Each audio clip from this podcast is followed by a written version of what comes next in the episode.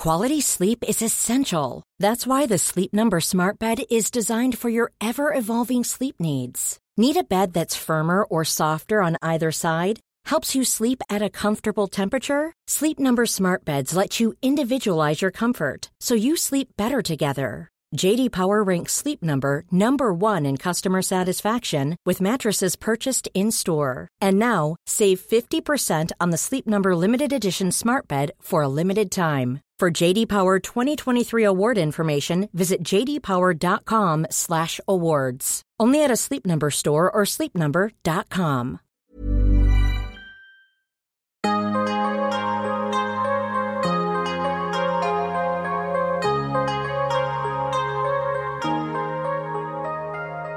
Vores mentale sundhed er nedadgående, og det er til trods for, at vi aldrig har været rigere, aldrig har haft flere muligheder og aldrig har levet længere. Det skal vi selvfølgelig tale højt om, så vi kan blive klogere på, hvordan vi får det bedre. Podcasten her handler om, hvordan vi kan lykkes med at være gladest og friest muligt i det ene, ofte ret travle liv, vi har. Og den handler om, hvordan vi kan lykkes med at være både professionelt ambitiøse og passe på os selv på samme tid. Jeg taler med eksperter og privatpersoner om alt det, der fylder inde i os. Min erfaring er, at når vi taler højt om de ting, så opdager vi, at der er mange andre, der bøvler med de samme ting. Og jeg tror virkelig på, at vi kan lære af og inspirere hinanden ved at dele vores sårbarheder, erfaring og viden. Så velkommen til Vores Mentale Sundhed, en Mindcare Collective podcast. Jeg håber meget, at du vil lytte med, og at du følger med på min Mindcare Collective profil på Instagram, hvor jeg hver dag deler indhold til refleksion, motivation og inspiration. Jeg hedder Lea Helmand. Jeg vil gerne lige starte med at læse noget op for jer. Det er fra bagsiden af en bog, der er relevant for dagens afsnit, og der står følgende. Din partner har ignoreret dig, og du føler dig overset. Stressniveauet på din arbejdsplads vokser, og du føler dig utilstrækkelig. Du har anstrengt dig for at give dine børn den bedste start på dagen, men alligevel brokker de sig hele morgenen. Pludselig får du nok. Og hvad sker der? Du flipper ud. Du bliver vred, ked af det, bange eller overmandet af følelser, og bagefter skammer du dig over din reaktion. Det er noget af bagsideteksten af Louise Lets bog, der hedder Derfor flipper du ud. Louise hun dykker i sin bog altså ned i, hvorfor vi flipper ud, hvilket kan se ud på mange forskellige måder. Men det handler grundlæggende om, hvorfor vi får de her uhensigtsmæssige følelser, og nogle gange den der ja, uhensigtsmæssige adfærd, som kan være, at vi bliver virkelig vrede, eller hysteriske, eller virkelig kede af det. Og det er det, vi skal tale om i afsnittet i dag. Det synes jeg er relevant, for jeg tror faktisk, at de fleste kender til det. Og det, vi hører Louise fortælle om i dag, det er, at der er en grund til, at vi flipper ud, som kan spores tilbage til vores barndom. Samtidig er der heldigvis noget, vi kan gøre med vores nogle gange uhensigtsmæssige handlemønstre. Altså vi kan blive bedre til at håndtere vores tanker, følelser og adfærd, så vi ikke ender med at flippe ud. Og det skal vi altså tale om i dag. Inden vi starter, så vil jeg som altid også lige nævne, at du helt gratis og nemt kan støtte podcasten og Mindcare Collective, og det gør du først og fremmest ved at dele, at du lytter med. Det betyder virkelig, virkelig meget. Du kan selvfølgelig også donere et valgfrit beløb til podcasten. Det gør du via MobilePay-nummeret 155503, som du også kan se i tekststykket under afsnittet. Og så er det altså også virkelig dejligt, hvis du rater podcasten og anmelder den, og subscriber til den, hvis du kan lide, hvad du hører. Det er alt sammen med til at støtte, at der kan blive ved med at komme nye afsnit. Tusind tak. Velkommen til Louise Let. Tak skal du have. Louise, hvordan har du det i dag? Jeg har det rigtig dejligt. Det er jo fredag, så øh, jeg nyder at slappe af og komme her og snakke med dig. Du fortalte inden vi tændte mikrofonen, at du normalt holder fri om fredagen. Det gør jeg. jeg føler mig beæret over, at du alligevel bruger din dag. Det kan du tro. Louise, jeg har glædet mig til at tale med dig i dag. Vi skal helt grundlæggende tale om, hvorfor vi, især kvinder, af din hypotese flipper ud. Mm. Hvad er grunden til, at vi gør det, og hvorfor er det en god idé at lade være? Nogle gange i hvert fald. Og hvad kan vi arbejde med i forhold til os selv og vores bevidsthed og vores vaner for ligesom at blive bedre til at lade være? Og jeg tror, at mange, der nogle gange flipper ud, hvilket vi nok alle sammen til tider gør, godt bagefter ved, at det måske ikke var den allermest hensigtsmæssige måde at reagere på. Derfor glæder jeg mig også til, at vi i dag skal tale om, hvordan vi kan forstå de her årsager til, at vi rent faktisk flipper ud, men vi skal også tale om redskaber til, hvordan vi altså bliver bedre til at reagere hensigtsmæssigt, når vi er presset. Mm. Er du klar på det? Det kan du tro. Dejligt. Yndlingsemne. Lige om lidt, der springer vi ud i det, men øh, inden vi gør det, så vil jeg gerne lige starte med at præsentere dig helt kort. Du hedder Louise Let, som nævnt. Du er 43 år, så er du uddannet psykoterapeut og parterapeut, og du arbejder altså til daglig især med at hjælpe folk med at bryde deres usunde reaktionsmønstre. Og så har du, som nævnt, også skrevet bogen Derfor flipper du ud. Lad os kaste os ud i det. Louise, kan du ikke starte med at fortælle, hvorfor du har valgt at skrive en bog om at flippe ud? Altså, hvorfor var det det emne eller det fænomen, så at sige, du valgte at kaste dig over?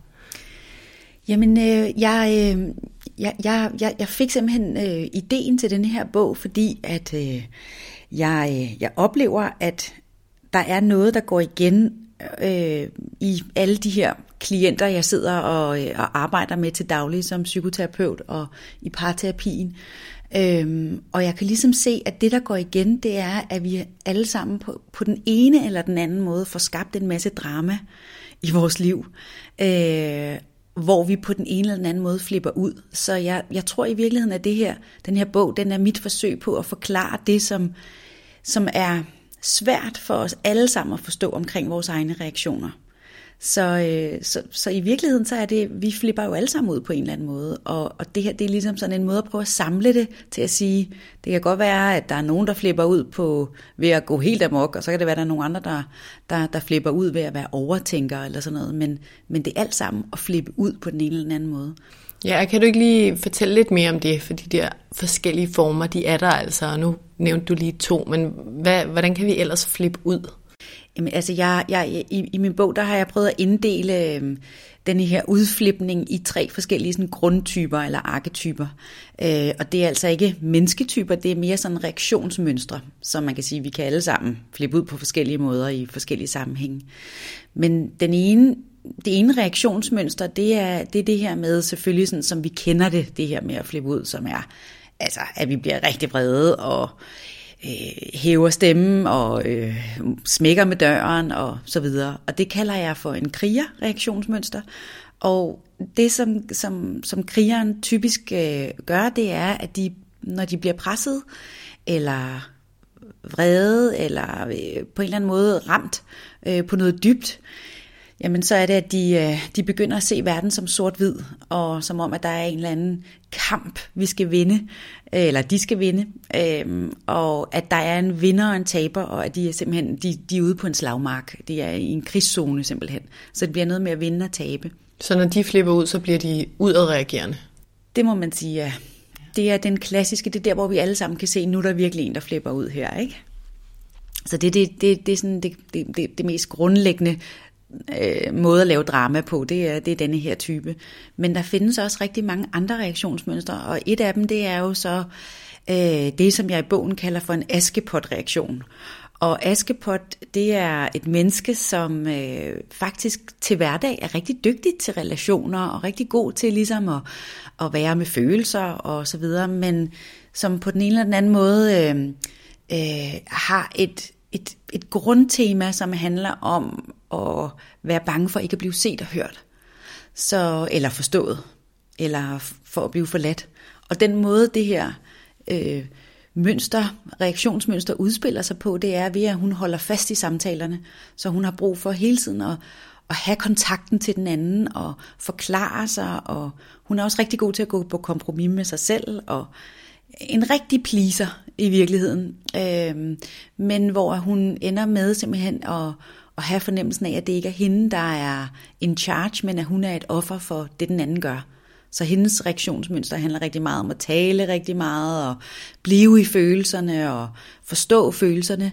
Øh, men altid med sådan en grundfrygt for ikke at blive hørt og forstået. Så når hun flipper ud, hvad er det så, hun gør? Jamen så taler hun rigtig meget, og hun har svært ved at slippe diskussionerne, og hun vender tilbage til dem, og hun prøver at fikse det og løse det, og øh, blive forstået og forstå den anden, men, men, men altid med sådan et forsøg på ligesom at, altså hun er bange for at miste kontakten til den anden, så hun bliver ved med at skabe kontakt. Og når vi taler om, at udgangspunktet for at flippe ud, øh, hvad end form det så har, ikke er hensigtsmæssigt, er det så fordi, når Askepot-typen gør det her, så er det ikke rart inde i, inde i hende? Altså hun er ikke fri, når hun gør det? Hun er på ingen måde fri. Øh, altså hun er bare hun er, hun er dygtig, kan man sige, udad til, til ligesom at skabe den her kontakt og forstå andre mennesker osv., men, men det er på ingen måde, altså det er det modsatte af frihed, det er, det er et fængsel, som handler om, at hun ikke vil forlades i samtalen, og hun kan ikke stoppe sig selv, kan man sige, før hun føler sig forstået, eller før hun har fået et eller andet meget specifikt af den anden. Jeg synes, det er en meget interessant nuance, det her med, at vi ser jo, eller når vi taler om at flippe ud, så tror jeg, at mange af os ser en eller anden, der står og råber og skriger. Så jeg synes, det er vigtigt for det her med at, at flippe ud af et koncept, du skriver om, men egentlig har det virkelig mange nuancer og, og former. Præcis. Ja, fordi der er nemlig også den her type, som er sådan en, øh, en, øh, en grubler type, øh, som, som, som netop, hvor at, altså hvis, du, hvis du mødte personen, ville du ikke nødvendigvis kunne se, at de nogensinde flippede ud, og ville sikkert heller ikke kunne forestille dig det, fordi at de har det, man kan kalde for sådan en, øh, en cool overflade. Øh, og de, de er i virkeligheden introverte, og, øh, og den måde, de flipper ud på, er altså simpelthen ved, at når de står i en, i en presset situation eller en svær situation, så lukker de ned og forsøger at, at gøre det godt for alle, men når de kommer hjem, eller når de er alene, eller når de har trukket sig langt væk fra omverdenen, så begynder tankemyldret at opstå, og så får de, altså bliver de perfektionistiske og tænker, jamen selvkritiske, altså hvad var det, jeg fik sagt der, og var det min skyld, der var dårlig stemning, og øhm, jeg ved, om der er nogen, der synes, jeg talte for højt, eller hvad kunne jeg have gjort anderledes der, og ej, det er sikkert også bare min skyld det hele, og hvorfor kan jeg aldrig bare være ligesom de andre? Så de har sådan en enorm, øh, de pålægger sig selv enormt meget skyld, så der er det der udflippen, det er i høj grad sådan et indre drama faktisk. Det er et, et indre drama, ja, som kan holde dem vågne om natten og give dem stress. Og, ja, altså i yderste konsekvens, for nogle er det også det, der skaber deres, øh, deres angst. Det er simpelthen også, at, øh, at de får, de får tænkt så mange tanker om, hvordan det er dem, der er skyld i de negative ting, der sker, øh, at, at det til sidst bliver for meget for deres system. Hmm. Så er det rigtigt forstået, at, at det her med at flippe ud egentlig jeg tror også, du nævnte det som det allerførste, men, men det egentlig handler om at skabe, eller hvordan vi skaber, og hvorfor vi skaber drama i vores liv. Ja, præcis. Ja. Kan man sige, at det, du har arbejdet og arbejder jo som psykoterapeut, mm. og hjælper en masse folk, og, og at du har skrevet den her bog om det her emne, at det er fordi, du ligesom har set ud over dine klienter, dit arbejde, og set, hvad er det, du især ser derude, der ligesom kan binde sammen under et begreb i en bog? Det er fuldstændig rigtigt. Det var ligesom sådan en form for kondensering af alt det, vi taler om i terapien. Alt det, jeg taler med mine klienter om i terapien. Altså alle klienter kommer jo ind ad døren med en eller anden problematik, som handler om noget, øh, som er en blanding af noget, de forestiller sig eller tror, omverdenen synes om dem, men også den anden vej rundt, hvordan de reagerer på det. Så på den måde er det jo altså meget af det, vi vi forsøger ligesom at behandle og udforske i terapien, det er jo alle vores dramaer. Så, øh, så ja, en kondensering af de problematikker, vi ofte ser i, i terapien, som er det, der er årsag til, hvorfor vi får konflikter, både med os selv, men også med andre mennesker. Mm, spændende. Mm. Og godt, vi får det udpenslet, for jeg tænker, at måske at nogen kan kan kigge på din bog, som jeg selv har læst, og synes var enormt øh, både nem at gå til, og den gav mig mange gode ting med. Men der kunne man måske, hvis man var en grubler især, kunne man måske godt tænke, okay, den bog er ikke for mig, fordi jeg flipper ikke ud. Altså, så det er meget godt at få de her nuancer på. Jeg vil sige, at vi havde meget svært ved at finde en, en titel, som ramte alle tre typer. Det var praktisk talt umuligt, selvom vi havde 300 forslag. Så, øh, så derfor så har jeg ligesom valgt at gå med det, som vi kender øh, som netop er, at vi flipper ud. Og så, øh, og så må man læse på bagsiden, øh, hvis man er grubler. Og lytte med, som man gør nu. Ja. Mm, kan man godt være alle tre typer på en gang? Jeg tror, rigtig mange af os vil kunne spejle os i, i de forskellige reaktionsmønstre. Øh, fordi det er meget situationsbestemt. Øhm, det kommer meget an på, hvad det er for en relation, vi har til Altså lad os sige, at vi, øh, vi, vi, vi kan være krigere på arbejdspladsen øh, og øh, grubler derhjemme. Så det, det, det handler jo om, hvordan vores psyke er skruet sammen, og hvordan vi grundlæggende øh, forholder os til de forskellige situationer, vi er i. Hvem vi tror, vi er i forhold til, til omverdenen. Så ja, helt bestemt. Jeg kan i hvert fald godt både kende en askepot og en kriger i mig. ja.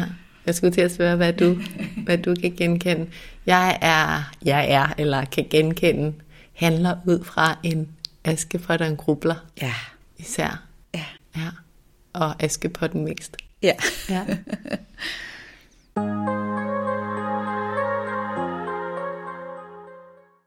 Lad os tale lidt mere om, hvorfor det egentlig er, at vi mennesker overhovedet flipper ud. Altså det ville jo være dejligt, hvis vi ikke gjorde det og bare havde kontrol over vores følelser og egentlig også tanker hele tiden, men, men det har vi ikke. Og jeg tror, at de fleste af os ved og synes, at som jeg også nævnte i introduktionen, at det sjældent er det mest hensigtsmæssige at flippe ud. Altså vi ved godt, at det sjældent hjælper at råbe af en partner eller andre, når vi bliver virkelig sure, eller ja, når vi ny og næ kommer helt op i det røde felt, eller måske bliver lidt hysteriske, smækker en dør, så, øhm, så tror jeg godt, vi ved inderst inde, det der, det var ikke super hensigtsmæssigt, men vi gør det alligevel. Så kan du ikke fortælle os, Louise, lidt mere om, hvorfor er det, vi gør det? Jo, det kan jeg. Altså, der er, der er jo selvfølgelig ikke kun én årsag. Altså, det er meget øh, vigtigt ligesom at sige, at det er super komplekst, hvorfor vi flipper ud. Fordi der skal altid mere end én årsag til. Men jeg vil sige, den årsag, som jeg kan se, der altid går igen, det er, at øh, at vi, der foregår noget, inden vi flipper ud. Og det er det, vi skal lægge mærke til. Og det er, at vi går på kompromis med os selv. Så udflipningen er sådan set bare en konsekvens af, at vi i for lang tid har fået enten overskrevet vores egne grænser, eller lavet nogle lidt for store kompromiser, hvor vi tilpasser os omverdenen mere, end vi egentlig kan tåle. Øh, og, og derfor så kommer psyken til et tidspunkt, hvor den ikke længere kan tilpasse sig mere. Den kan ikke længere gå på kompromis med sig selv. Så man kan sige, at psyken prøver, når den flipper ud, så prøver den i virkeligheden at skabe balance. Og det ser jo altid enormt dramatisk ud. Ikke? Så det er lidt ligesom, når altså, man kender det fra en vippe. Det kan lige pludselig gå rigtig, rigtig hurtigt med at få denne her øh, modreaktion i vippen. Øh, og det er i virkeligheden bare det, vi ser, når vi, når vi flipper ud. Kan du give nogle eksempler på, hvad det er, vi kan have undertrykt i den her periode, som, som gør, eller giver det resultat, at vi flipper ud? Ja, det er jo forskelligt fra menneske til menneske, hvad det er, men, men, men det der, ligger, altså, der er også igen sådan, der går igen, det er, at der er noget, vi undertrykker, fordi vi gerne vil enten accepteres eller have kærlighed. Øh, og hvad end vi har med os af historik øh, fra barndommen, så er det jo, vil det jo være forskelligt fra person til person, hvad det er, vi tror, vi skal gøre for at blive elsket, eller accepteret, eller respekteret, eller hørt, eller set. Øh, så for nogle mennesker er det jo for eksempel at, ja, hvad skal vi finde på som eksempel? Det kan jo for eksempel være, at vi, øh, at vi pleaser rigtig meget andre mennesker. At vi ikke står ved vores grænser, fordi at vi tror, at vi skal gøre alle andre tilfredse for at få lov til at være elsket og accepteret. For nogle andre mennesker kan det være, at vi, øh, øh at vi gør for meget, altså at vi styrter rundt for andre mennesker og gør tjenester og siger ja til for mange ting, og øh, øh, på den måde får vores egne grænser overskrevet. Øh, og så er der andre situationer, hvor vi simpelthen, hvor vi, hvor vi ikke siger fra, når mennesker overskrider vores grænser, øh, fordi vi tror, at vi ikke kan øh, få lov til at sige fra, at vi ikke har ret til det. Øh, og når vi gør det, så, så ender det simpelthen med at blive, altså vi ender med at komme så langt væk fra os selv, at den eneste vej tilbage går igennem at flippe ud fordi der, der vinder vi ligesom os selv, vores egen styrke tilbage. Hmm. Desværre bare kun for et kort øjeblik.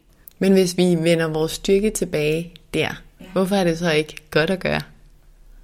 Jamen man kan sige, det er bedre end alternativet. Det er bedre end at vi bare fortsætter med at gå mere og mere på kompromis med os selv. Så på den måde er det jo som sådan sundt nok for vores psyke. Men det er jo et tegn på, at vi har forladt os selv i for lang tid, at vi har været øh, tilpasset os for meget og pleaset i for lang tid.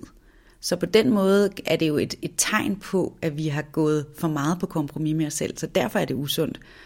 Og så kan man sige, at øh, konsekvensen af at flippe ud, er jo, at vi skubber folk væk, at vi øh, bliver uvenner med folk, at vi får unødige konflikter, øh, og at i stedet for, at vi bliver hørt og set og respekteret, så sker der det modsatte, så øh, fjerner folk så bare fra os og vil ikke høre på os og lukker ned over for os, eller bliver bange for os, eller skræmte. Og det kommer der jo ikke noget godt ud af. Nej. Så vi opnår jo aldrig det, vi gerne vil, når vi flipper ud. Det er det, der er problemet. Ja, så som de sociale væsener vi er, hvor vi jo hele tiden skal helst indgå i relationer, så det der med at flippe ud, det bringer ikke noget godt med sig, selvom det måske er et momentalt frirum for psyken. Ja, det er fuldstændig rigtigt. Så der er helt sikkert en positiv øh, øh, benefit ved, ligesom, ved, ved at flippe ud, men, men i sidste ende, så, så, så skaber det øh, afstand i vores, øh, i vores relationer, og ja, og så tænker jeg, at det også oftest har jeg i hvert fald lagt mærke til, bringer rigtig meget skam med sig, det her med at flippe ud. Så på den måde bliver vi også øh, kede af det over os selv, og begynder at have en dårlig relation til os selv. Så, så altså, der er virkelig mange ting ved det, som ikke er hensigtsmæssigt. Så jeg vil rigtig gerne lige dykke lidt mere ned i, hvorfor vi har de her fortrængte følelser og tanker. Det gør vi lige om lidt. Men først vil jeg gerne lige høre, mm, i den ideelle verden, så forstod vi ligesom hvorfor vi pleasede. Vi kunne nok ikke, eller vi kan nok ikke lade være med at gøre det fuldstændig, fordi vi har noget med os, men vi kan blive bedre til at lade være, og vi kan forstå, hvorfor vi gør det, og når vi så bliver bedre til at leve med det, omfavne det, ikke gøre det, så balanceres vi ind i psyken, sådan at vi ikke flipper ud. Ja, lige præcis. Altså det her med, øh, hvis vi går rundt og synes, vi lider lidt i vores liv, og offrer os enormt meget for noget eller nogen, øh, så er det jo et tegn på, at vi, altså, at der er noget, vi skal justere på. Om det er at sætte grænser øh, for os selv eller for andre mennesker, øh, eller, eller begynde at sige nej, eller, eller være mere os selv, simpelthen fylde mere, eller hvad end det nu kan være. Mm. Der, det, det, det er ligesom det er et tegn på i hvert fald, at der er noget, der skal justeres, og hvis vi får det justeret, så, flipper, altså, så behøver vi ikke at flippe ud mere. Nej, og jeg tror også, jeg nævnte det lidt før, men at vi alle sammen godt ved, at ja, det sjældent bringer særlig meget godt med sig. Enten, som du siger, så får man mega dårlig samvittighed, eller den, man er sammen med, bliver sur, eller noget ja, andet. lige præcis. Du skriver i din bog om det her med, at, og du nævner det også lidt nu, at vi, vi alle faktisk går og undertrykker nogle ting med os selv. Og det gør vi som et resultat af noget, vi har oplevet i vores barndom, og noget, vi, der er noget, vi skammer os over. Kan du forklare lidt mere om det? Ja, det kan jeg godt. Alt det her med at gå på kompromis med sig selv, som så ender med, at vi flipper ud, det har jo ligesom nogle årsager. Altså det, det er jo ikke bare noget, der opstår tilfældigt. Det kommer et sted fra. Og det jeg har set, og det jeg kan, øh, det jeg ligesom kan konkludere ud fra, øh, hvad, hvad mine klienter fortæller mig, og hvad jeg selv har oplevet, det er, at vi lærer i barndommen øh, at indgå i, øh, i, i den her familiestruktur, og vi finder også hurtigt ud af igennem vores forældres måde at være sammen med os på, hvordan det er, at de gerne vil have, vi skal være. Så vores forældre viser os meget tydeligt, hvad vi skal gøre for at få kærlighed, eller hvad vi skal gøre for at få opmærksomhed, eller hvad vi skal gøre for at få accept. Og det kan jo være forskellige ting, men nogle børn skal opføre sig ordentligt og være hjælpsomme og gode, og, og andre børn skal være super ambitiøse og leve op til nogle ambitioner, som forældrene har. Der kan være forskellige ting, øh, som vores forældre ubevidst viser os, at vi skal være. Og når vi er børn, så er vi enormt åbne over for at finde ud af, hvad vores plads i familien er, og hvad vores identitet i verden skal være øh, fordi vi er ikke færdigdannet endnu, kan man sige. Så derfor så, øh, afhængig af hvordan vi oplever, altså vi går simpelthen rundt med sådan nogle, sådan nogle antenner ude for at se, hvad er det, vores forældre gerne vil have af os. Øh, fordi så ved vi, at vi får deres kærlighed, og dermed også faktisk overlever vi. Så det er jo sådan helt på sådan et instinktniveau. Øh, så det går vi rundt og mærker efter på, og så retter vi lidt ind.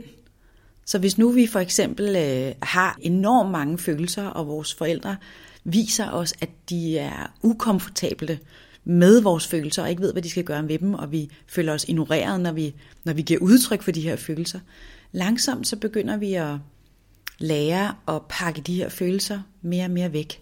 Mm. Og det er så, når vi i voksenlivet fortsat, fordi vi har lært, at vi skal pakke de her følelser væk, pakker dem væk, at vi lige pludselig ligesom kan blive overophedet, fordi vi har pakket for mange følelser væk i forhold til, hvad der egentlig er det rigtige for vores essens eller vores ja. natur. For vores grundlæggende personlighed. Altså, øh, vi kommer jo ikke ind som sådan et ubeskrevet blad. Vi har jo noget med os, som, som, altså, som er vores. Øh, så hvis vores forældre på en eller anden måde ikke, ikke, ikke er i stand til at være med det, eller forstå det, eller rumme det, eller bruge, altså hjælpe os til at bruge det konstruktivt, det vi i forvejen er, eksempelvis fyldt med følelser, eller enormt fyldt med, med, med tanker, eller hvad det nu kan være, så ender vi altså med at prøve at pakke de her sider væk. Og det er en, en tilpasning, som ofte virker. Så lærer vi ligesom, okay, for at få kærlighed, der skal jeg gemme mine følelser væk. Og det, det, det er simpelthen noget, som vi, øh, som vi bare tager imod. Og så øh, glemmer vi, at det er en tilpasning, vi har lavet, så vi lærer ligesom aldrig rigtig for alvor at udvikle de her... Øh, udvikle os selv, sådan som vi vil være, og derfor går vi rundt og tilpasser os som voksne også.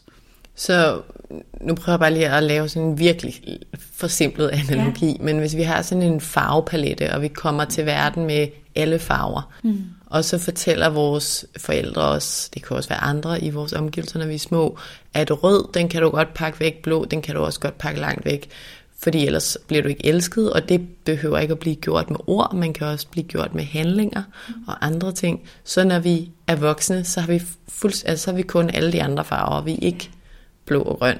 Præcis. Eller rød og grøn, hvad var det, jeg sagde? Rød og grøn, ja. rød og grøn. Så vi er ikke rød og grøn, så har vi kun alle de andre farver. Og det er ikke godt for os. Ja, det er ikke nok, kan man sige.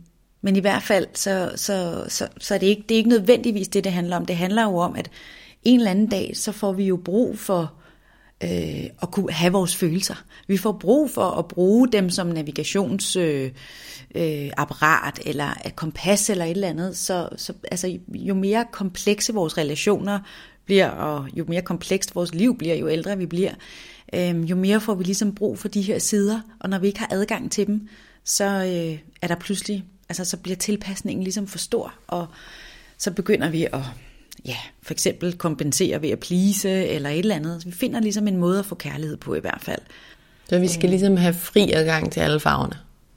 Ja, altså, eller til de farver, der, der passer til os, kunne man måske sige, ikke? Altså, det er jo ikke nødvendigvis til alle farverne, men det er til de farver, som vi reelt set har brug for.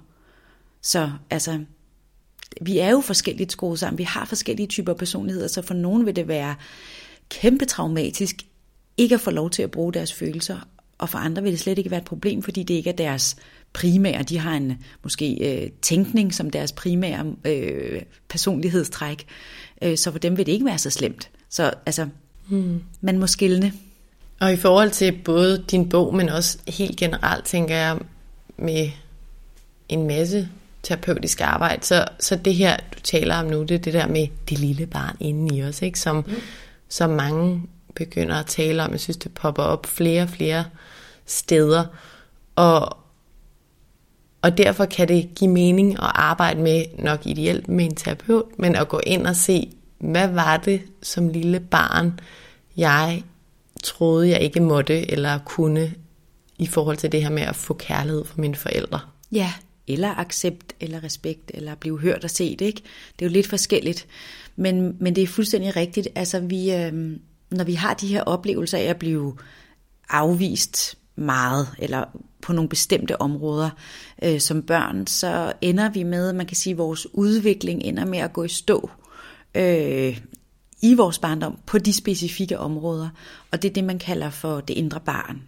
Øh, det er simpelthen de her steder, hvor vi, hvor vi når vi, når vi oplever det som voksne, det samme, at vi bliver afvist i vores følelser for eksempel, øh, så kan vi ligesom opleve det som, at øh, jamen, nu så kommer det her indre barn frem, mm. og føler det samme, som vi følte dengang vi var børn. Altså, vi blev sendt ind på værelset og følte os pludselig meget isoleret eksempelvis. Den følelse kommer til os, når vi er voksne også, og det er der, hvor man så ligesom er i kontakt med det indre barn. Og hvordan, hvordan sådan lavpraktisk arbejder man med det, med det indre barn? Er det noget, man kan gøre selv, eller hvordan skal man gøre? Det indre barn er, altså det er, det er netop noget, man kan gøre selv faktisk. Det er jo bare enormt vigtigt, kan man sige, at man ved, hvad det er for nogle øh, tidsperioder, og hvad det er for nogle konkrete ting, hvor det her indre barn ligesom ikke har fået det, det skulle bruge, og derfor er gået i stå i sin udvikling. Øh, hvor det er, at man ikke er blevet helt moden eller voksen endnu. Er der nogle aldre, der er vigtigere i forhold til andre sådan generelt, eller det individuelt personligt? Men? Altså, det, det, det, altså fra, fra, fra 0 til 12 år, vil jeg sige, det, det er ligesom det, er det vigtigste tidspunkt. Det er der, vi ligesom danner vores identitet og vores plads i verden, kan man sige. Ikke? Vores forståelse af, hvem vi er i verden. Så, så ja, så helt indtil vi faktisk næsten rammer teenagealderen, der er vi sindssygt påvirkelige for vores forældres øh, accept af os og deres vejledning om, deres spejl på, hvem vi er. Men, men indre barnarbejde, det kan man godt lave selv. Øh, og indre barnarbejde handler simpelthen om at forstå, at du kan jo aldrig få den, de tabte ting tilbage. Altså det, du mistede i barndommen, det mistede du. Øh, og det, det, det, det kan ligesom ikke laves om. Men det, man kan gøre ved det nu, det er, at man kan arbejde med det ved at begynde at give sig selv det, som man manglede i barndommen. Så det her eksempel, vi har med, hvis man har mange følelser for eksempel, øh, og vores forældre har afvist det, jamen så er det jo meget klassisk, at det vi gør, det er, at vi begynder at afvise vores egne følelser, fordi det er det, vi har lært derhjemmefra. Og begynde at aflære det, og i stedet for at begynde at rumme vores følelser og være med dem og acceptere dem, og sige, at de gerne må være der, øh, og sige, at vi er gode nok, selvom vi har for store følelser, eller hvad det nu kan være, det er en måde at give det lille barn det indre barn det, som det har brug for. Men, øh, men, men man kan sige, at det er en rejse. Og øh, den, den, altså den måde, jeg, jeg arbejder med det med mine klienter på, og som jeg også selv har haft rigtig meget gavn af, det er jo det her med at forestille sig, at de her indre børn, det er nogen, vi har med os altid. Så jeg kan, hvis jeg har det svært, eller jeg har en dårlig dag, eller Ah, jeg har det ikke lige så godt, eller sådan noget, så kan jeg finde på at forestille mig den her lille børnehave af små børn, der myldrer om mig, og som har alle mulige behov, og som har brug for min opmærksomhed. Og så øh, visualiserer jeg, at jeg går hen til hvert barn, og tager det op på skødet og siger, hvad har du brug for, og hvad er det, du frygter? Og så lytter jeg til de her beskeder, som de her indre børn fortæller mig, øhm, og så prøver jeg at give dem det, som de har. Og så husker jeg mig selv på, at det er mig, der er moren. Prøv lige at gentage de to spørgsmål. Hvad er det, du har brug for, og hvad er det, du frygter? Og så er det, man med sit voksne jeg kan gå ind ligesom og give sit indre barn, sig selv, de ting. Lige præcis, ja. Mm. Så det, det, det fjerner ikke den smerte, vi har med os fra barndommen, men, men, men det hjælper os faktisk til at kunne modnes på de her specifikke områder. Og det er rigtig vigtigt. Jeg kan huske, jeg, øh, jeg i forskellige sammenhænge har prøvet lidt det her med det indre barn. Jeg gik også på et tidspunkt på et, på et tidspunkt hos en psykoterapeut, hvor vi arbejdede med det. Jeg synes, det gav virkelig meget værdi. Men derudover så prøvede jeg også på et kursus faktisk, hvor der var en meditation ind i det, hvor øh, vi skulle have et billede af os selv, og så skulle vi ligesom ja, meditere og visualisere os selv tilbage til den her barndom, og også spørge om spørgsmål, som du nævner nu. Det, det var en ret god øvelse. Det er det nemlig, og jeg har, jeg har nemlig også en lignende visualiseringsøvelse med i min bog omkring det indre barn, som handler om ligesom at gå tilbage og kigge på sig selv fra 0 til 15 år eller et eller andet, øh, og, og finde ud af, hvad er det for nogle steder, der har været problemer. Så det er sådan en visualiseringsrejse, hvor man, man kigger på sig selv som etårig, som toårig, som treårig, og så begynder at give, øh, give det barn de forskellige, på de forskellige aldre det, de har brug for. Mm. Så det, man kan sagtens gå i gang med det selv. Øh, øh, det, er, det er virkelig en, altså, det er et stykke arbejde, som virkelig rykker. Og selvfølgelig som terapeut, så er det jo klart, jeg, jeg mener jo, man skal arbejde med det med en professionel, hvis ikke man har arbejdet med den slags før. Øh, men, men der er masser, man kan gøre derhjemme, og man kan gøre med sig selv. Kan du prøve at give et til eksempel med, nu fortæller du det her med fø, en der har haft mange følelser, som måske skulle have videt, det er okay, du viser dine følelser ud med dem. Er der et andet eksempel bare for at ja, eksemplificere for lytterne? Ja, altså øh, det er jo også meget, meget klassisk, at vi, øh, at vi netop fordi vi har de her antenner ude som børn på og forsøge at give vores forældre det, som, øh, som de forventer af os. Så der er jo rigtig mange mennesker, som også er vokset op med at lægge mærke til, at vores forældre har haft nogle specifikke forventninger til vores præstationer.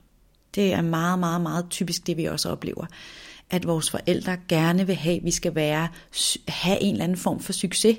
Det kan være, at vi skal være enormt dygtige i skolen, øh, og være en af de bedste i klassen, eller vi skal være øh, små øh, små, vo, små voksne.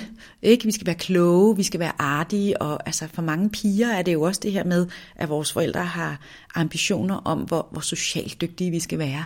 Ikke? Vi skal sige øh, pænt tak for mad, og vi skal hjælpe de andre, og vi skal dele vores legetøj, og vi skal have en hel masse ting, som i virkeligheden er vores forældres ambition på vores vegne, men det mærker vi. Og så forsøger vi at, at, at være ambitiøse sammen med vores forældre på hvad end specifikt område det er. For drenge er det typisk noget omkring det her med at blive en succes i, i verden. Ikke? Og for piger er det typisk noget med at være søde og dygtige socialt. Så som voksen handler det om at gå ind og forstå det. Hvad var det, mine forældre krævede, der måske ikke var så hensigtsmæssigt for mig? Og så lidt gå kontra det og sige, hvis nu det var det med at stræbe og sige, du er noget værd, også selvom du ligger på sofaen og, og ting som det. Ja, altså det, det, det er ikke nødvendigvis at gå kontra, fordi det er faktisk lidt en klassiker, ikke?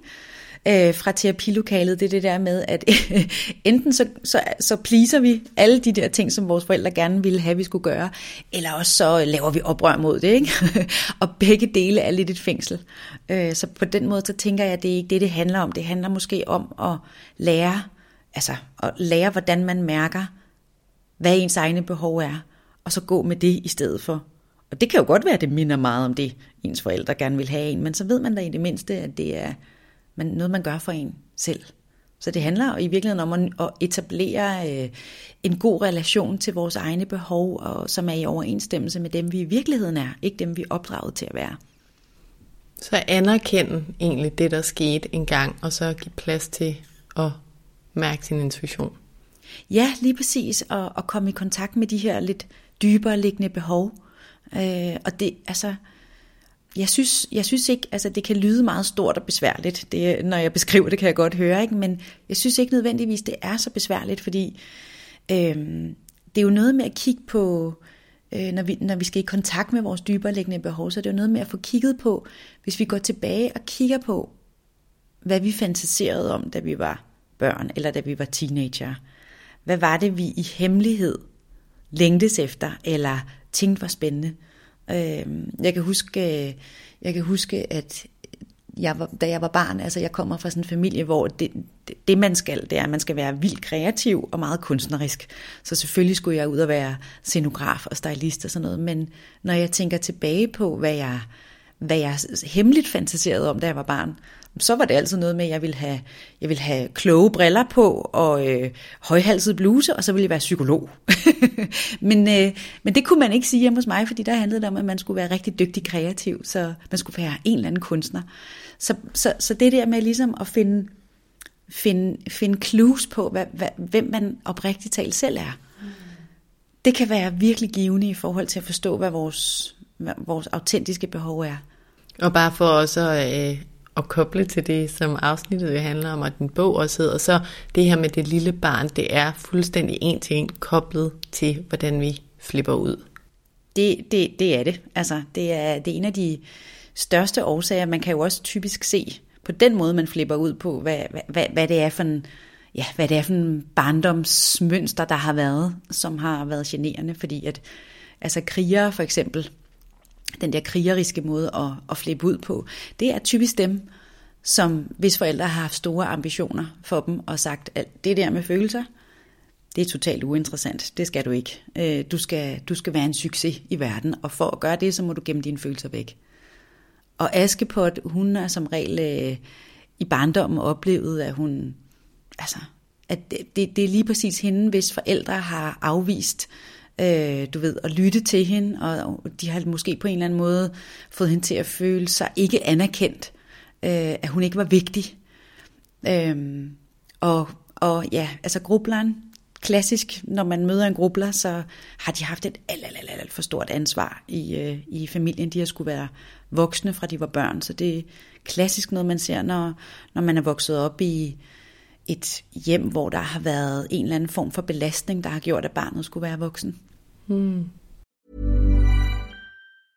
Quality sleep is essential. That's why the Sleep Number Smart Bed is designed for your ever-evolving sleep needs. Need a bed that's firmer or softer on either side? Helps you sleep at a comfortable temperature? Sleep Number Smart Beds let you individualize your comfort so you sleep better together. JD Power ranks Sleep Number number 1 in customer satisfaction with mattresses purchased in-store. And now, save 50% on the Sleep Number limited edition Smart Bed for a limited time. For JD Power 2023 award information, visit jdpower.com/awards. Only at a Sleep Number store or sleepnumber.com. Hiring for your small business? If you're not looking for professionals on LinkedIn, you're looking in the wrong place. That's like looking for your car keys in a fish tank. LinkedIn helps you hire professionals you can't find anywhere else, even those who aren't actively searching for a new job but might be open to the perfect role. In a given month, over 70% of LinkedIn users don't even visit other leading job sites. So start looking in the right place. With LinkedIn, you can hire professionals like a professional. Post your free job on linkedin.com slash achieve today.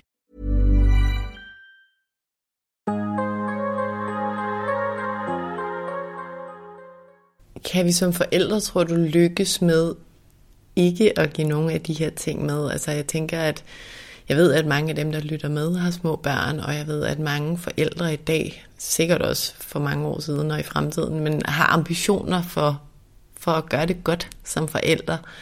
Så sådan, måske to spørgsmål. Det ene, kan vi lykkes som forældre med at 100% lade barnet være sig selv med alt, hvad det er?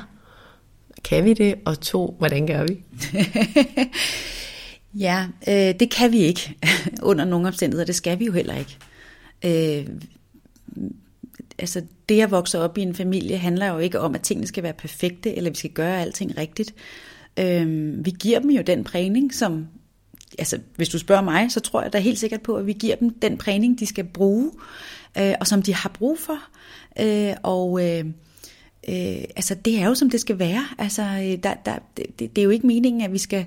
Øh, altså der, der er jo noget enormt vigtigt i, at man får udleveret et sæt udfordringer, når man er barn, øh, som man så kan mm, i princippet bruge resten af sit liv på at løsne op i igen, men, men det er jo det, der danner os. Altså øh, den problematik med, at der er noget, vi ikke har fået som børn, det er jo noget af det, der er medårsag til, hvorfor at vi har et drive hen imod et eller andet, når vi bliver voksne. Så altså, der er masser af guld at hente i de konflikter, som vi tager med os fra barndommen. Så altså, det kan ikke være på anden måde. Altså, vi, selvfølgelig kommer vi til at præge vores børn negativt i nogle henseender. Det, det kan vi ikke undgå. Men hvis jeg skal sige, øh, altså give en opfordring til, hvad man kan gøre for at, altså for at støtte barnet i at blive til sig selv mest muligt, så er altså svaret på det er fuldstændig entydigt. Lære at lytte til barnet, og lytte efter, hvad det er, barnet reelt fortæller os, i stedet for at hvad skal man sige, køre vores egen historie, eller vores egen fortælling, eller vores egne problematikker, eller vores egen frygt ind over. Og så det andet, det er at være generelt meget mere nysgerrig, end jeg oplever forældre er på deres børn. Vi, vi er alle sammen enormt optaget af, hvordan vi synes tingene burde være, eller hvordan vores børn burde være, fordi det giver ikke nogen mening for mig, at hun er sådan, fordi jeg er jo slet ikke selv sådan, eller hvad det nu kan være. Øh, alle de her ting, som vi, altså vi har ligesom sådan en eller anden fasttømret idé, vi holder fast i, om hvad, hvordan vi tror, at ting skal være. Og hvis vi, hvis vi tør lægge den fra os, og så i stedet for er super nysgerrige og åbne over for, hvad er det her for en menneske? Hvorfor, hvorfor er han eller hun sådan? Eller hvad er det, der ligger til grund for? Så, øh, så giver vi vores børn det, de har brug for. Mere end noget andet. Fordi børn har brug for at finde ud af, hvem de selv er, og det gør de bedst, hvis forældrene er nysgerrige på, hvem de er. Så lyt til dem og være nysgerrig. Så kan vi hjælpe dem i livet, så de ikke øh, pakker så mange ting væk, eller skammer sig over så mange ting ved sig selv men vi kan aldrig lykkes med det 100%. Er det sådan, det skal forstås? Fuldstændig. Og, og så også det her med at huske at tilgive sig selv, fordi at, altså, øh, det, der er en udfordring, og det ved jeg jo om nogen som terapeut, det er jo, at de ting, der er en udfordring for os, der er en kæmpe gave, hvis vi tør at arbejde med det. Så på den måde, der skal vi jo have noget med. Vil det at sige, jeg synes, det er virkelig interessant, det her, du siger, for jeg tror, at, øhm, eller måske sagt på en anden måde, jeg fornemmer, at flere og flere begynder at arbejde med det her. Altså, hvad var det egentlig i barndom, og hvorfor er jeg, som jeg er? Det synes jeg er en kæmpe gave, men, men er det rigtigt forstået så, at vi heller ikke skal øh, dunke vores forældre oven i hovedet? Altså, vi skal ikke sige, åh, jeg fik ikke det her som barn, og mine forældre kunne have gjort det bedre. Altså, skal vi måske lidt mere anerkende, med mindre selvfølgelig, der er tale om misbrug eller andre dysfunktionaliteter. Hvis det er en almen velfungerende familie, skal vi så bare anerkende, at det var det, mine forældre gav mig. De gjorde det så godt, som de kunne. Det har givet mig nogle udfordringer, og det har gjort mig til den, jeg er. Det ved jeg nu, og det skal jeg arbejde med for at kunne blive friest muligt. Det synes jeg er, er, er, altså er et rigtig interessant spørgsmål, og også et, som er meget op i, øh, i terapien øh, generelt. Ikke? Øh, der, der, der er mange mennesker, som er enormt hurtige til at tilgive deres forældre og sige, jamen, altså, det kunne de jo ikke gøre, for de har jo også selv haft det svært. Og det er jo totalt rigtigt. Men på den anden side, så kan man sige, at der er også rigtig mange, som er enormt vrede på deres forældre, og som sidder fast i den vrede. Jeg mener, at begge dele er en form for fængsel også. Altså, jeg, jeg mener, der ikke er frihed i at, og, og hvad skal man sige, ikke turde anerkende, hvad der har gjort ondt, og hvad der har gjort en vred i barndommen. Øh, og at der kan være nogle ting, man ikke har fået. Og på den anden side, så mener jeg også, at det kan være rigtig farligt at sidde fast i den der offerrolle om, at øh, mine forældre har bare gjort det rigtig dårligt, og derfor har jeg nu så meget smerte, at jeg ikke kan øh, ændre mig, eller hvad det nu kan være. Så, så begge dele mener jeg sådan, altså det bliver lidt for sort-hvidt polariseret. Jeg tror, det man skal, det er, at man skal være modig og turde kigge på, hvad var det, jeg længtes efter, hvad var det, jeg ikke fik, og hvad gør det ved mig? Altså gør det mig vred, gør det mig sorgfuld, gør det mig ensom, hvad er det, det har gjort ved mig? Og turde mærke de følelser. Men så, skal vi være sure på vores forældre over det? øh, og så jeg tænker jeg, at, at det, det vi skal huske på omkring det her med at være sure på vores forældre, det er, at selvfølgelig skal vi da være sure på vores forældre, eller mærke den smerte, hvis det er det, vi har brug for. Men det giver ikke mening på noget som helst psykologisk plan at holde fast i nogen som helst form for vrede eller surhed. Øh, men det kan give mening at sætte grænser over for vores forældre. Have dem så tæt på eller ikke tæt på, som vi har brug for, for at kunne slippe den vrede, vi kan have imod dem. Så hvis det betyder, at vi ikke kan have en tæt relation til dem, så er det rigtig, rigtig sundt. Øh, så altså igen, der er jo ikke noget entydigt svar, men jeg tror bare, at man skal passe på med at holde fast i den der vrede, og så hellere sætte grænser. Øh, det er den ene ting, og den anden ting er, at, øh, at der så også kan være nogle situationer, som du også selv nævnte med, ja, hvis der er en eller anden form for dysfunktionalitet eller misbrug indover, øh, så vil vreden ligesom altid være et rigtig godt middel til at komme videre med. Ja, og vi er jo simpelthen så forskellige, og vores opvækster er så forskellige, men jeg synes, det er et virkelig interessant spørgsmål.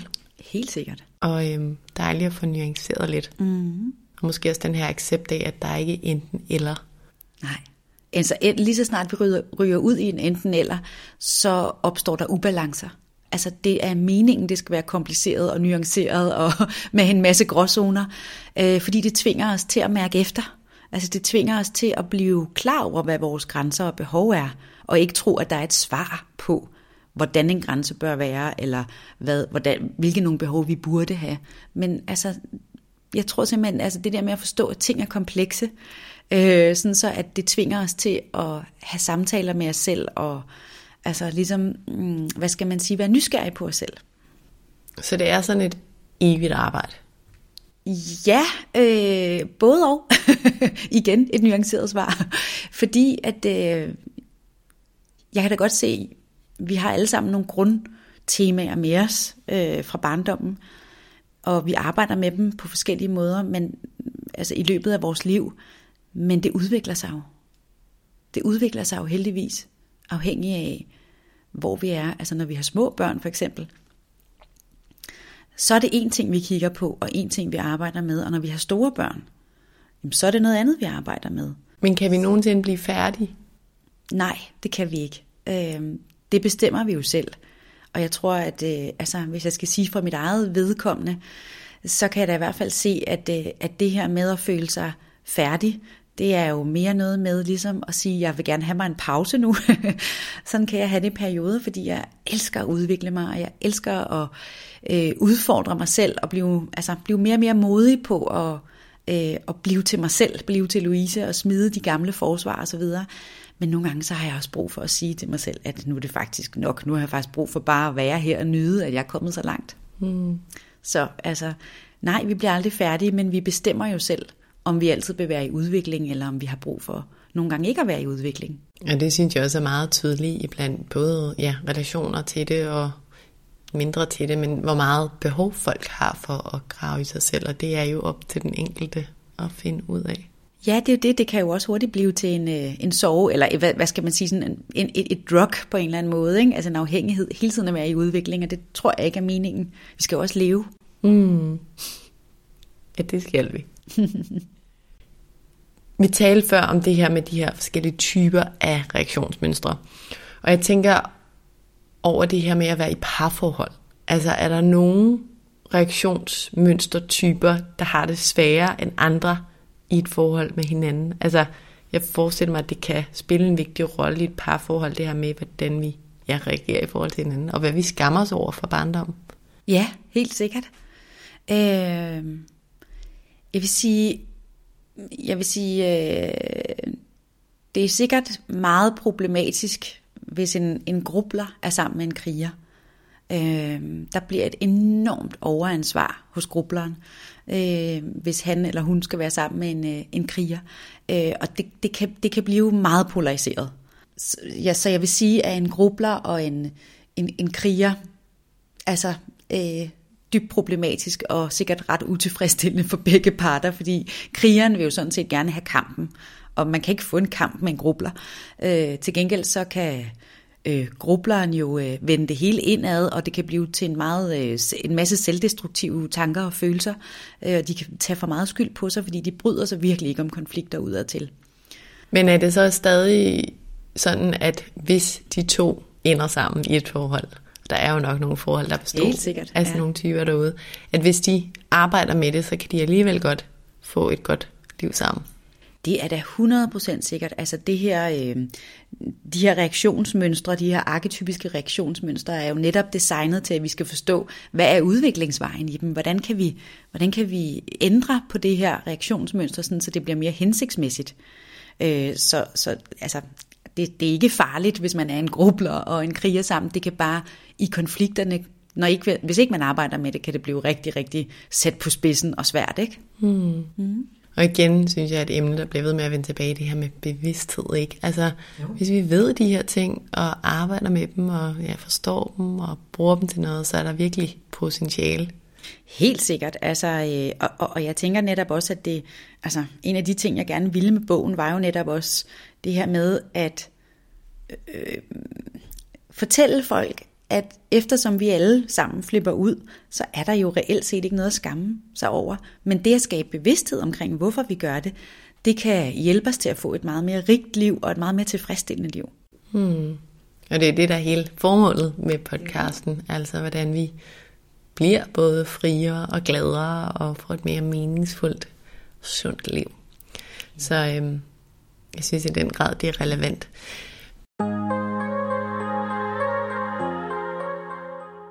Når vi taler om parforhold, men egentlig relationer generelt, mm. så er der noget andet, jeg godt kunne tænke mig at høre dig om, og det er det her med skyggesider. Ja. Ja, fordi det er noget, som øhm, jeg har snuset lidt til, men øh, kun sådan lidt i overfladen, og det virker enormt relevant. Også lidt provokerende, men, men virkelig spændende. Og som jeg forstår det sådan helt overfladet, så handler det om, at når vi møder noget hos andre, der egentlig irriterer os eller trigger os, så er det fordi, vi har noget ubearbejdet i forhold til det i os selv. Kan du, kan du, er det rigtigt, og kan du fortælle lidt mere om det? Det er rigtigt. Ja, øh, det, det er jo sådan, at altså, i virkeligheden så kan man sige, på sådan et, altså det kan lyde lidt kompliceret, ikke? men på et dybt psykologisk plan, så har vi reelt set kun en relation til os selv. Det vil så sige, alle relationer, vi har med andre mennesker, er egentlig bare en spejling af vores relation til os selv. Øh, så hvis man ligesom kan sådan acceptere det grundprincip, at... Gentag lige det. De relationer, vi har til andre, er en spejling af den relation, vi har til os selv. Lige præcis, ja. Så grundlæggende så er vi altid næsten kun i relation med os selv. det vil så sige, at vi, øh, det vi giver videre til andre, den måde vi er sammen med andre på, den måde vi tænker om andre på, den måde vi føler omkring vores relationer, fortæller os noget om, hvordan vi har det med os selv. Øh, mere end noget andet.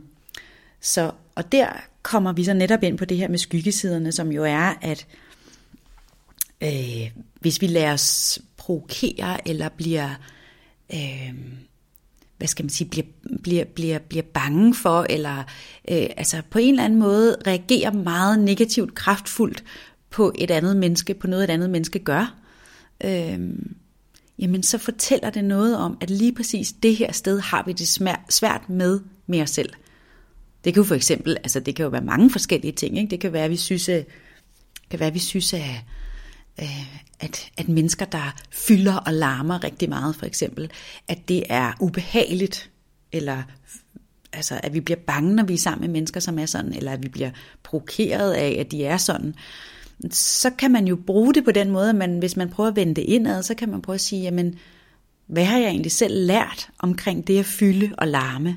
Er det noget, jeg har øh, fået at vide af mine forældre, det måtte jeg rigtig gerne, eller er det noget, jeg har følt, at hvis jeg larmede for meget i min barndom, jamen, så fik mine forældre mig til at skamme mig. Så vi er faktisk tilbage til det lille barn? Det er vi, men, men skyggesider opstår hele livet, så det, det handler ikke kun om, øh, øh, om, hvad der er sket i barndommen. Det, det, det er bare selvfølgelig mest den kraftigste påvirkning, vi får. Den får vi jo, når vi er børn, men, men, men skyggeside, det danner vi altid. Interessant. Og det, det handler om, det er jo igen tilbage til det, vi også talte om tidligere, at ja, at vi, al, altså, at vi alle sammen går rundt og prøver at aflæse, hvem vi skal være i verden, for at få lov til at passe ind og blive accepteret og elsket. Så øhm, ja, altså derfor så går vi og justerer ind i forhold til både samfundet og kulturen og de, de nære relationer. Øh, og, og, og det her, det danner ligesom vores skyggesider, kan man sige, som er alle de sider hos os selv, som vi har fået at vide, det må du ikke være, det må du ikke gøre, fordi så passer du ikke ind, og så kan vi ikke elske dig eller acceptere dig, som så til sidst ender med at komme ned i det, man kan kalde for underbevidstheden. Øh, det er i hvert fald sådan, øh, psykoanalytikeren Carl Jung ser det, og det er ham, der har, der har, ligesom, der har øh, startet med at tale om det her begreb med skyggesider. Øh, det er simpelthen, at vi, vi ender med at være vi ender simpelthen med at være ubevidste omkring nogle sider i os selv, fordi vi har skulle pakke dem væk. Mm. Og så ender vi med at møde det i andre mennesker, og lægge rigtig meget mærke til det i andre mennesker, og, øh, og lade os provokere, eller på en eller anden måde ikke bryde os om, når vi ser det hos andre mennesker, det vi i virkeligheden også har lært ikke at bryde os om ved os selv. Det synes jeg er så spændende, og jeg synes virkelig, når jeg har lagt mærke til det, at det giver virkelig meget mening. Og jeg tror bare virkelig, vi kunne få så meget mere frihed og kærlighed i livet. Jeg ved godt, det lyder sådan lidt uh, high flying, men det tror jeg virkelig, hvis vi alle sammen prøvede at kigge ind af og kigge på vores skyggesider. Det er helt sikkert. Øh, altså skygges, skyggesiderne, de, de fylder faktisk enormt meget øh, på forskellige planer i os, så derfor har du fuldstændig ret i, at hvis man arbejder med det, så er der virkelig noget at hente i form af tættere relationer og mere overskud og mere energi og større indre frihed til at være dem, vi er. Og åbenhed for mange mennesker, ikke? Jo, lige præcis. Fordi vi bruger, altså, vi bruger rigtig meget energi på at ubevidst gå rundt og dømme os selv rigtig hårdt, og bruger energi på ligesom at holde de her sider væk fra bevidstheden, kan man sige. Ikke? Ja. Og, og vi, vi, vi bruger også enormt meget ubevidst energi på at gå rundt og frygte, at folk skal opdage, at vi har de her skjulte sider. Så, øhm, så altså, det ender jo simpelthen med, at vi kommer ud af balance, ikke? Jo. Jeg kommer lige til at tænke på et eksempel også igen, bare for at give lytterne et eksempel med, men det her med, jeg har før omtalt det her med, at jeg har været og til dels stadig er en, en 12 eller en, en stræber, og det er noget, der har fulgt mig på alle mulige måder. Jeg kunne sagtens gå ind i også barndomsdynamikker, men lad mig bare blive ved, at en, der klarer det godt i skolen, det er det, jeg får ros for, jeg gør det godt, og så bliver det ligesom min måde at gøre det på. Hey, de siger det flot, når jeg får de her gode karakterer, jeg bliver ved og ved, og jeg løber og løber og stræber og stræber. Og det er i øvrigt også det, samfundet fordrer, så jeg ved, der er rigtig mange, der har det som mig. Vi skal bevæge os hurtigt og fremad og udvikling og sådan noget. Og så er der det her dogenskab. Ikke? altså min kæreste for eksempel, der bare kan lægge sig på sofaen og bare ligge der. Og det er jo virkelig noget, jeg har lært, jeg skal give ham plads til at acceptere, fordi det er der, han leder op. Men det er virkelig et, et, et område, hvor jeg skulle, har skulle arbejde med mig selv, og stadig skal, fordi min, sådan, min første følelse er bare, gud, hvor det don't, med sådan en negativ klang, ikke? Det er jo et vanvittigt godt eksempel på vores skyggesider.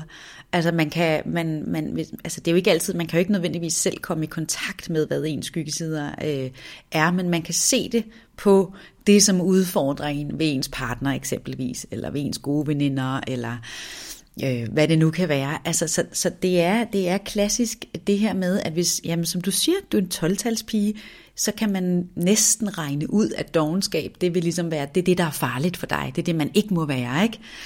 Øhm, så, så, så, så det her med at ture dyrke, øh, dyrke dogenskaben og finde ud af, hvad er de positive ting ved at være dogen.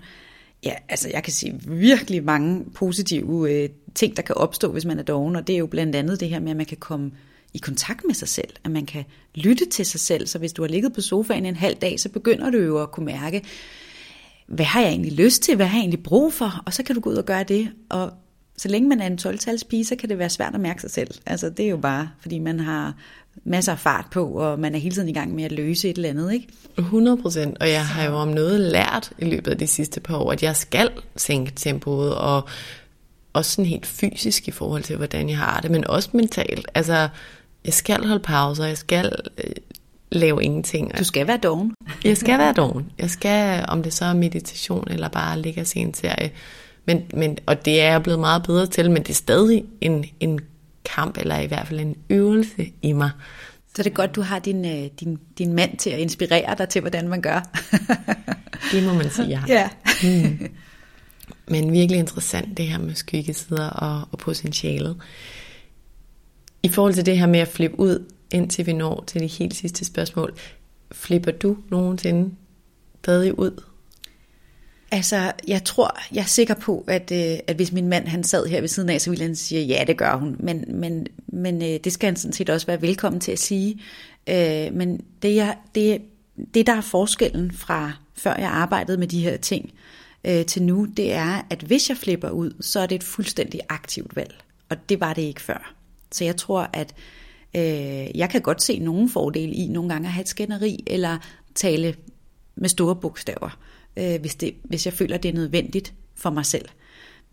Men jeg kan også altid se, at når jeg gør det, så er der et kompromis, jeg har lavet. Men det, jeg har arbejdet så meget med lige præcis denne her problematik, fordi er du gal, jeg har lavet meget drama i mit liv, da jeg var yngre, jamen det har virkelig givet mig følelsen af, at følelserne kommer ikke og tager mig mere. Jeg kan fuldstændig selv vælge, om denne her situation, som generer mig, om jeg vil flippe ud, eller om jeg vil trække vejret og prøve at spole båndet tilbage og sige, hvor er det, jeg har lavet kompromiser med mig selv, og så tage den med mig selv i stedet for. Så altså, øh, jeg vil sige, jeg kan sagtens flippe ud, men, men det er ikke på en, på en ubevidst måde. Øh, så er det fuldstændig, fordi jeg tænker, at denne her, den skal altså virkelig, den her, den skal have opmærksomhed, og nu skal jeg slå i bordet, ikke? Øh, men ah, det er godt nok sjældent, at jeg synes, det er rart. Altså, jeg, jeg, jeg, jeg bliver mindre og mindre øh, tilhænger af at flippe ud, jo ældre jeg bliver. Øh, og øh, jeg har bare fundet ud af, at der er så mange mere, altså mere, mere konstruktive måder at løse problemer på. Og jeg elsker det her med at finde ud af, hvordan er det egentlig, jeg kan kommunikere med andre mennesker på en måde, hvor jeg rent faktisk bliver lyttet til og respekteret og accepteret, uden at skulle flippe ud. En meget fin øh, måde at slutte på det her med, at nogle gange kan det godt være, at det er en god idé at gøre, men øh, de fleste gange er det nok hensigtsmæssigt, både for os selv og relationerne at lade være. Jeg tænker som det helt sidste, Louise, lytterne her, de kan godt lide at få nogle, nogle redskaber med på vejen, og vi har talt lidt om det her med at kigge på dit indre barn, og hvad var det, da du var lille, der du frygtede, eller du blev fortrængt. Hvis du skal nævne to eller tre ting, som lytterne kan gøre i morgen, for ligesom at blive klogere på dem selv, og hjælpe dem selv til, til at reagere mere hensigtsmæssigt, hvad er det så helt lavpraktisk, de kan begynde på? Altså, jeg synes måske, vi skulle prøve at tage udgangspunkt i de tre typer, hvis det er okay med dig. Så øh, hvis, man er, hvis man kan se sig selv i det her krigermønster, hvor man, øh, man, man, man går i krig og råber og skriger og bliver vred, når man, øh, øh, når man flipper ud, så er det, man skal gå i gang med, det er at træne sig selv til at ture og være sårbart sammen med andre mennesker. Så krigerens problematik ligger i, at de ikke at de ikke har, altså, at de ikke tør at være sårbare. At de, det, det er simpelthen for farligt for dem, så de bliver hårde i stedet for. Så det at ture og begynde at finde ud af, hvad er, altså, hvad er det, der er i virkeligheden? Hvad er det i virkeligheden, jeg frygter? Og hvordan kan jeg kommunikere det til det andet menneske, i stedet for at øh, lave krig? Det vil være et kæmpestort skridt. Øhm, og hvis man skal tage udgangspunkt i, i øh, i en askepot-type, som rigtig gerne vil forstås, og som rigtig gerne vil holde kontakt, og som hele tiden vil snakke om tingene, og som ikke kan slippe dem, før de er overstået, eller før, før de er blevet fikset, så er det at lære at ture øh, og give slip på ideen om, at den anden skal få dig til at få det godt igen. Du skal simpelthen lære at... Øh, hvad skal man sige? Du skal, du skal lære at blive god til at passe på dig selv og trøste dig selv, når noget er svært, sådan så du ikke altid er afhængig af kontakten til den anden. Så man skal ligesom blive sin egen heldinde, når man er askepot.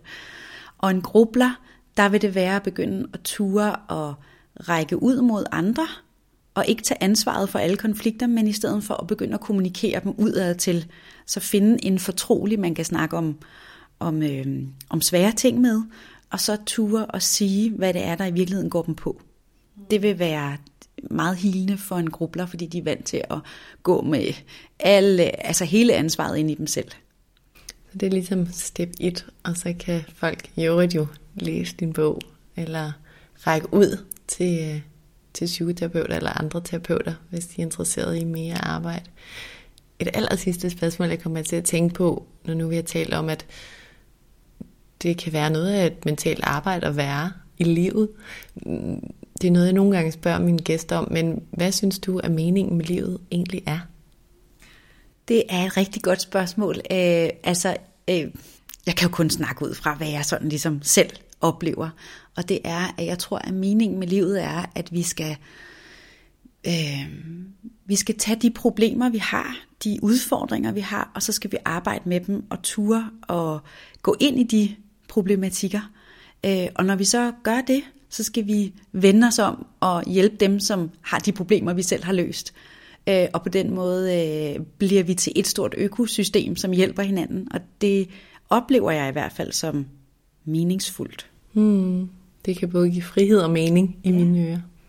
Lige præcis. Tak for det.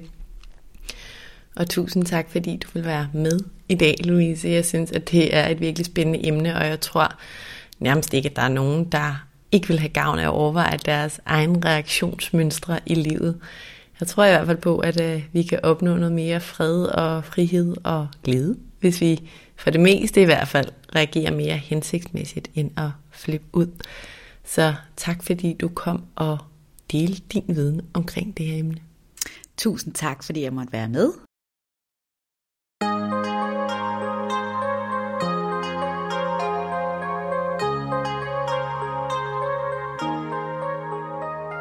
Jeg synes, at det vi især skal tage med fra afsnittet i dag, det er, at der er flere forskellige måder at flippe ud på.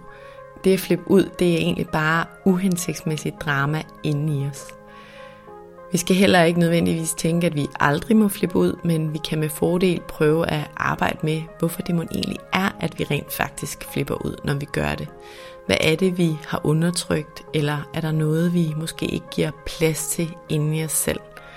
Jeg tror i hvert fald, at det bringer positive ting med sig, både i forhold til os selv og vores relationer, hvis vi lærer at flippe lidt mindre ud og have lidt mindre indre drama. Og så synes jeg med fordel, at vi alle kan tænke lidt mere over det der med skyggesiderne. Prøv at lægge mærke til næste gang, du bliver ramt eller irriteret eller provokeret af noget, andre gør. Og når det sker, så prøv at dykke indad og undersøge, hvorfor du egentlig har det sådan. Det vil jeg i hvert fald fortsætte med at undersøge i forhold til mig selv. Tusind tak, fordi du lyttede med i dag. Hvis du kunne lide det, du hørte, så håber jeg, at du vil rate og anmelde podcasten, og at du vil trykke på subscribe-knappen, så du altid ved, hvornår der kommer et nyt afsnit. Det betyder helt enormt meget. Du er som nævnt selvfølgelig også meget velkommen til at støtte podcasten her med et valgfrit beløb, hvis du kan lide, hvad du hører, og gerne vil have, at der bliver ved med at komme nye afsnit. Det kan du gøre via MobilePay-nummeret 155503, som du også finder i tekststykket under afsnittet i din podcast-app. Som det aller sidste vil jeg også opfordre dig til at skrive til mig, hvis du har noget på hjerte, eller hvis der er nogle særlige emner, du rigtig gerne vil høre om i relation til mental sundhed og i forhold til, hvordan vi bliver friest, sundest og gladest muligt i det liv, vi har. Skriv til mig via min Instagram-profil Mindcare Collective, hvor jeg i øvrigt håber, at du følger med, eller skriv til mig via min hjemmeside mindcarecollective.com. Tak fordi du lyttede med.